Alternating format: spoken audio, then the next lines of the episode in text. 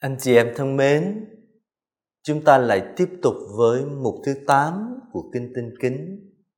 Ngày sau bởi trời, Chúa Giêsu lại xuống phán xét kẻ sống và kẻ chết.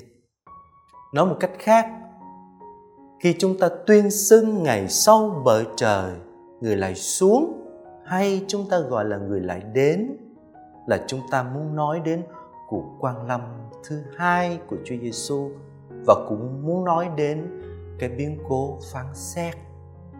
Thánh Phaolô nói như thế này thưa anh chị em, Đức Kitô đã chết và sống lại chính là để làm Chúa kẻ sống cũng như kẻ chết. Trong cái ngôn ngữ đó của Thánh Phaolô chúng ta thấy nơi đó một cái lời tuyên xưng đức tin. Chúa mà chúng ta tin vào, một vị Chúa lạ lắm. Ngài đã chết. Làm sao một Thiên Chúa có thể chết được? ấy vậy mà Thiên Chúa đó đã chết đã chết giống như tôi, còn đau đớn hơn tôi, và bởi vì ngài đã chết. Và không chỉ dừng lại, ngài đã sống lại, ngài mở ra một sự sống mới. Chính vì vậy mà tất cả những kẻ sống và kẻ chết, những kẻ yên nghỉ ở trong mộ đều thuộc về ngài. Bởi vì không có thực tại nào, chiều kích nào trong cuộc sống của chúng ta mà Đức Giêsu Kitô đó đã không ôm lấy cho nên Ngài bây giờ là Chúa của kẻ sống cũng như kẻ chết. Tất cả chúng ta đều thuộc về Ngài. Cho nên trong thư Epheso Thánh Phố Lâu lại nói tiếp rằng người nắm mọi quyền bính trên trời dưới đất và người vượt trên mọi quyền lực thần thiên, trên mọi tước vị có thể có được vì Chúa Cha đã đặt tất cả dưới chân người. Cho nên khi chúng ta tuyên xưng Đức Giêsu Kitô là Chúa và là vua của vũ trụ và lịch sử này và chúng ta tin rằng Ngài lại đến thì nó không phải là một nỗi sợ hãi, thưa anh chị em, mà một nỗi vui mừng, một niềm hy vọng, một sự khao khát rằng nơi người, lịch sử của con người và kể cả toàn bộ công trình tạo dựng tìm được nơi quy tụ của mình, tìm được cái tột đỉnh siêu việt của mình. Ngày sau bởi trời lại xuống, có nghĩa là gì? Chúa Giêsu Kitô nói về cuộc quan lâm của Ngài. Ngài nói rằng ngay sau những ngày gian nan ấy, những ngày mà chúng ta kinh nghiệm nơi trần gian này thì mặt trời sẽ ra tối tăm, mặt trăng không còn chiếu sáng. Các ngôi sao từ trời xa xuống và các quyền lực trên trời bị lấy chuyển. Bây giờ dấu hiệu của con người sẽ xuất hiện trên trời. Dấu hiệu đó như thế nào? Chắc chắn không phải là một dấu hiệu kinh hoàng đâu, thưa anh chị em, mà là dấu hiệu chúng ta mong chờ. Và khi chúng ta thấy ngài thì chuyện gì xảy ra, ngài lại nói tiếp, bây giờ mọi chi tộc trên mặt đất này sẽ đấm ngực và sẽ thấy con người rất uy nghi vinh hiển, ngự trên mây trời mà đến. Đấm ngực có nghĩa là gì? Đấm ngực có nghĩa là ăn năn tội của mình, có nghĩa là sám hối, có nghĩa là khóc cho tất cả những gì mà chúng ta đã sai lầm, đã mắc lỗi. Nhưng mà không dừng lại trong cái đấm ngực đó mà kìa, chúng ta thấy con của loài người. Có một người con của loài người giống y như chúng ta mọi đàn, và là anh cả của chúng ta. Coi kìa, ngài rất uy nghi vinh hiển và ngự giá mây trời mà đế. Và cùng với ngài là các thiên sứ thổi loa vang dậy, tập hợp tất cả những người mà Đức Chúa đã tuyển chọn từ bốn phương trời và Đức Giêsu Kitô sẽ dẫn họ đi vào nước của Ngài. Nước Đức Giêsu Kitô nơi trần gian này một cách hiện diện nơi hội thánh, thưa anh chị em, vẫn còn đang lữ hành. Hay nói đúng hơn là đang hành hương, đang hướng về quê trời. Cho nên vẫn còn đó những gian nan thử thách, vẫn còn đó những giây phút mà chúng ta thấy sự giữ tấn công con cái của thiên chúa, tấn công hội thánh.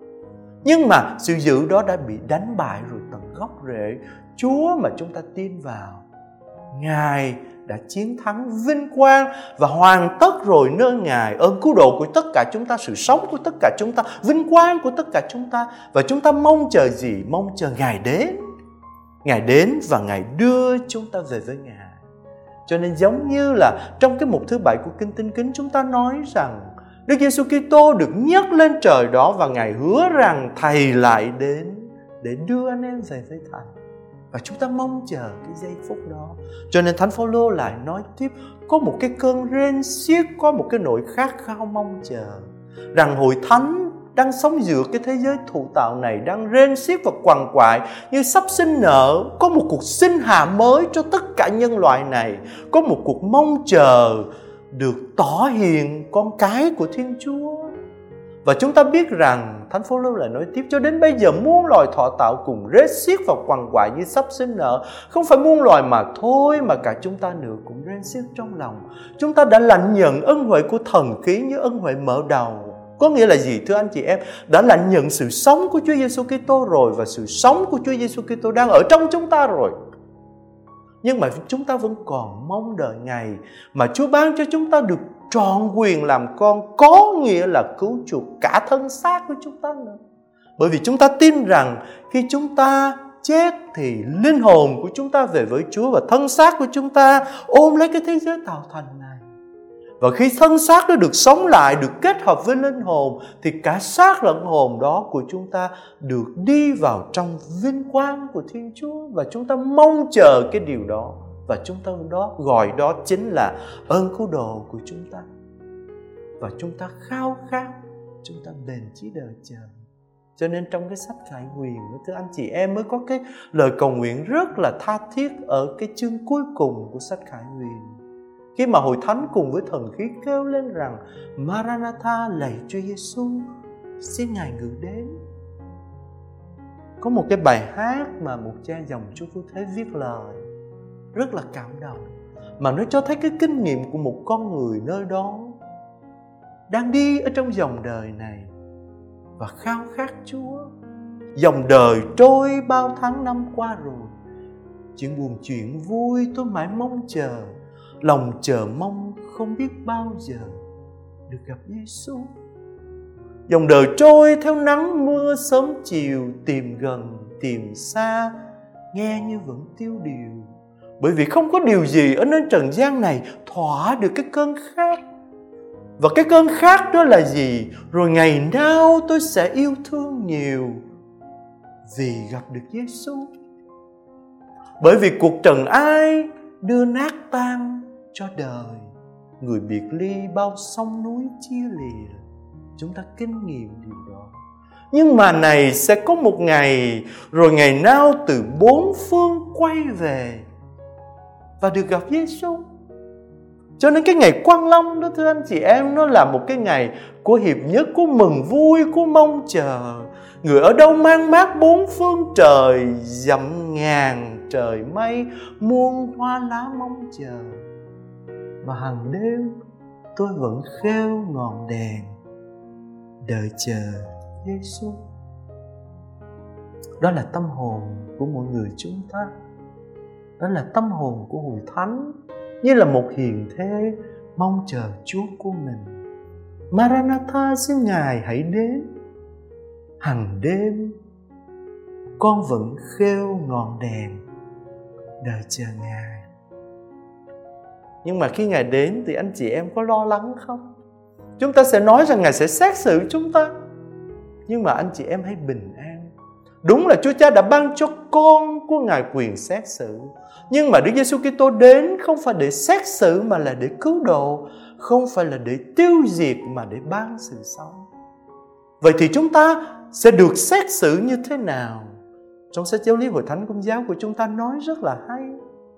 Chính cái việc chúng ta từ chối ân sủng của Chúa ngay ở đời này mà mỗi người chúng ta sẽ tự xét xử chính mình Chính việc mà chúng ta lãnh nhận không biết bao nhiêu ân huệ của Chúa và giờ đây chúng ta nhìn lại, chúng ta sẽ tự xét xử mình.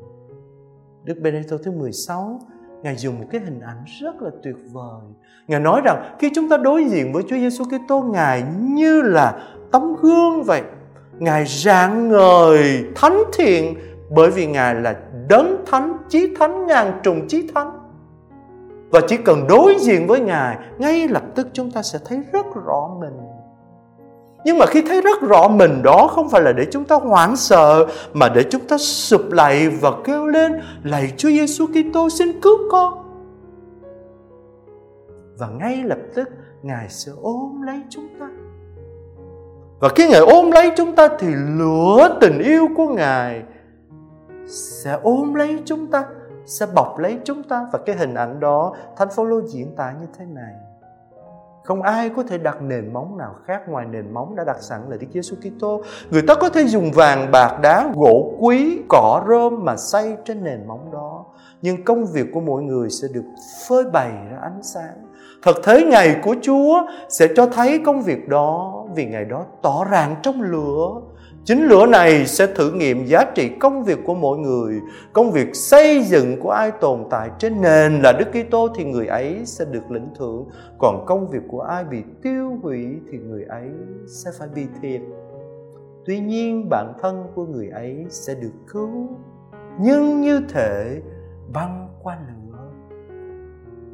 Ở trong thư mục Cô Linh Tô chương 3 từ câu 11 đến câu 15 đã viết như thế và Đức Thích Giáo Hoàng Benedicto thứ 16 Ngài nói rằng, Cái lúc mà chúng ta gặp Chúa đó, Chúa thấy chúng ta và chúng ta thấy mình bất toàn.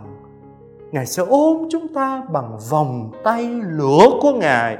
Và đó không phải là lửa tiêu diệt, Mà là lửa thần khí. Lửa mà anh chị em thấy bốc cháy trong bụi gai, Nhưng không thiêu đốt Không làm rụi, hủy cái bụi gai đó. Và chúng ta có thể ví mình như là một bụi gai khô cằn, gai góc, không có xứng đáng. Nhưng mà kìa, chúa ôm lấy chúng ta, và lửa của chúa đó thanh luyện chúng ta, làm cho chúng ta trở nên trong ngần. Và nếu tất cả những gì chúng ta xây dựng mà đặt trên vàng bạc, đá quý, gỗ, cỏ rơm thì sẽ bị hủy hết. Nhưng mà đừng có sợ, chúng ta sẽ được cứu bởi vì lời Thánh Phaolô nói rất rõ, chúng ta sẽ được cứu nhưng như thể bắn qua lửa. Và cái ngôn ngữ đó chúng ta dùng để nói về luyện ngục hay chúng ta gọi là một tình trạng thánh luyện. Cho nên chúng ta sẽ được chiêm ngắm Chúa của mình vì Thiên Chúa của tình yêu. Và đừng sợ, hãy để Ngài ôm lấy chúng ta và ngọn lửa tình yêu đó sẽ làm cho chúng ta rực cháy và chúng ta cũng sẽ trở thành lửa luôn. Và sẽ thanh luyện chúng ta và chính ngài trong cái vòng tay đó từ từ đưa chúng ta đi vào sự kết hiệp trọn vẹn, nên một với ngài. Cho nên không có người yêu nào mà không mong chờ người yêu của mình và khi gặp người yêu của mình rồi, thưa anh chị em, thì cái phản ứng đầu tiên là gì? Là chúng ta sẽ ôm lấy cái người ấy. Không có đứa con nào mà không mong chờ gặp bố mẹ của mình. Cũng y như vậy, nếu chúng ta yêu Giêsu chúng ta mong chờ ngài như là một người bạn, như là một hiền thê. Maranatha, xin ngài hãy đến. Và ngài đến, ngài hãy ôm lấy con và con được ôm lấy ngài như là một đứa con mà chúng ta mong chờ gặp cha vậy. Cho nên ngay lập tức khi gặp Chúa Giêsu, Chúa Giêsu sẽ giới thiệu chúng ta với Chúa Cha và cũng vậy, Chúa Cha sẽ ôm lấy chúng ta, Chúa Cha và Chúa Con ôm lấy chúng ta trong lửa thanh thần. Và chúng ta sẽ rất hạnh phúc cho anh chị em. Nhưng mà thứ Hebrew cũng nhắc cho chúng ta đấy. Chúng ta phải chịu trách nhiệm đấy về công việc của mình, nhưng đừng sợ. Mảnh đất nào được thấm mưa thường xuyên đổ xuống và sinh ra những loại cây có ích cho người canh tác thì mảnh đất ấy nhận được phúc lành của thiên chúa. Chúng ta gọi là người lành. Nhưng nếu chỉ sinh ra những gai cùng gốc thì đó là mảnh đất bỏ đi, bị nguyền rủa đến nơi rồi và rốt cuộc sẽ bị đốt cháy. Trong ngôn ngữ giáo lý ngày xưa chúng ta gọi là cái giữ. Nhưng anh chị em đừng sợ. Không phải là tiếp tục ở trong cái tình trạng gái gốc bị vứt đi. Chúa vẫn cho chúng ta mỗi ngày 24 tiếng đồng hồ. Một năm chúng ta có 365 ngày. Thời gian luôn luôn liên tục.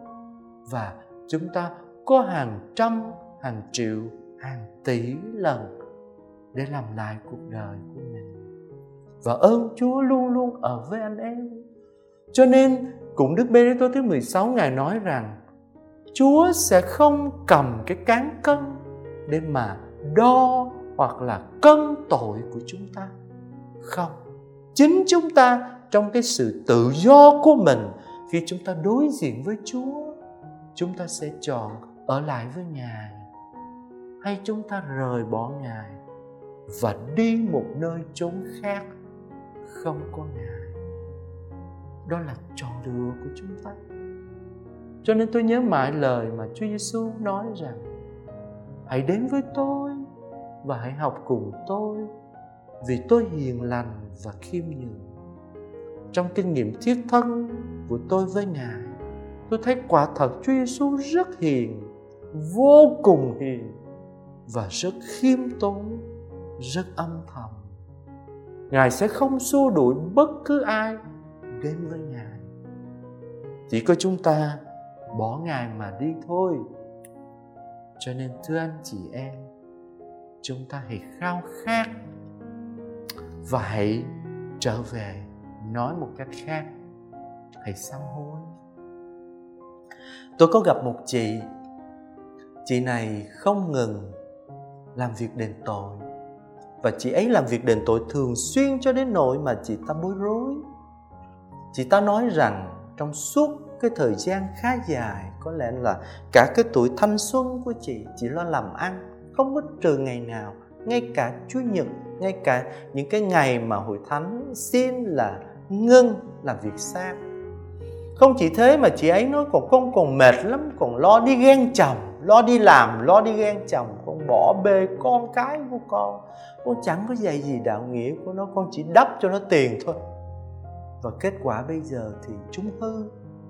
Chúng chẳng có đến nhà thờ, chúng chẳng có tin vào chúa và chúng còn chạy theo những tà thần nữa, còn chơi buồn ngải nữa. Cho nên bây giờ chỉ lo lắng cho phần rỗi của mình, cho các con của mình. Chỉ cầu nguyện liên tục thường xuyên chầu thánh thể, đi lễ mỗi ngày, nhiều khi hai, ba lần, siêng năng lần hạt, lần cho đến nỗi mà chỉ nói một ngày con lần 12 chuỗi 16 chuỗi. Thường xuyên ăn chay, thường xuyên làm việc bác ái. Bởi vì chị đọc trong kinh ăn năn tội và nói rằng, làm việc đền tội cho xứng. Nhưng mà làm sao làm việc đền tội cho xứng và chị ấy thấy là không có cách nào xứng được và chị ấy lay hoay trong đó. Và chị ấy hỏi tôi rằng, làm sao đền tội cho xứng, thưa cha? Tôi trả lời rằng, Chúa Giêsu đã đền hết rồi. Trên cái thập giá, ngài đã mang và ngài đã đền hết rồi. Và ngài đã công bố ơn tha thứ rồi. Và ngài là thượng tế chuyển cầu cho chúng ta rồi. Lạy cha xin tha cho họ. Lý do rất đơn giản, họ không biết việc họ làm. Và khi họ không biết việc họ làm, có nghĩa là gì? Họ trắng án chúa đã ôm lấy và chúa đã đền thay hết rồi. Cho nên bây giờ chúng ta đền làm sao đền hết được? Chúng ta chẳng có phải đền hiểu theo cái nghĩa là bằng sức mình đâu, vì chúng ta không thể. Nhưng chúng ta có thể diễn tả được một điều. Đó là diễn tả cái lòng biết ơn của mình. Diễn tả cái lòng yêu mến của mình. Cho nên tôi nói với chị ấy rằng, chị đừng có bối rối bây giờ chị hãy đọc kinh cầu nguyện. Chị hãy làm những gì mà chúa ban cho chị trong khả năng của chị. Nhưng hãy làm với lòng biết ơn chúa. Làm với lòng yêu mến chúa. Và hãy làm và dâng hết cho chúa. Như là, nói theo cái ngôn ngữ mà tôi vừa nói với anh chị em, chúng ta xây nền lại. Trước đây chúng ta xây cuộc đời của mình trên vàng, bạc, gỗ, đá quý, cỏ, rơm thì bây giờ chúng ta xây nền của mình xây cuộc đời của mình trên nền là Chúa Kitô. Cho nên hãy làm tất cả mọi sự và ngay cả những công việc rất bé nhỏ với một tình yêu vĩ đại. Và đó là bí quyết mà thánh teresa hài đồng đã mở ra cho chúng ta. Xin chúa chúc lành cho anh chị em.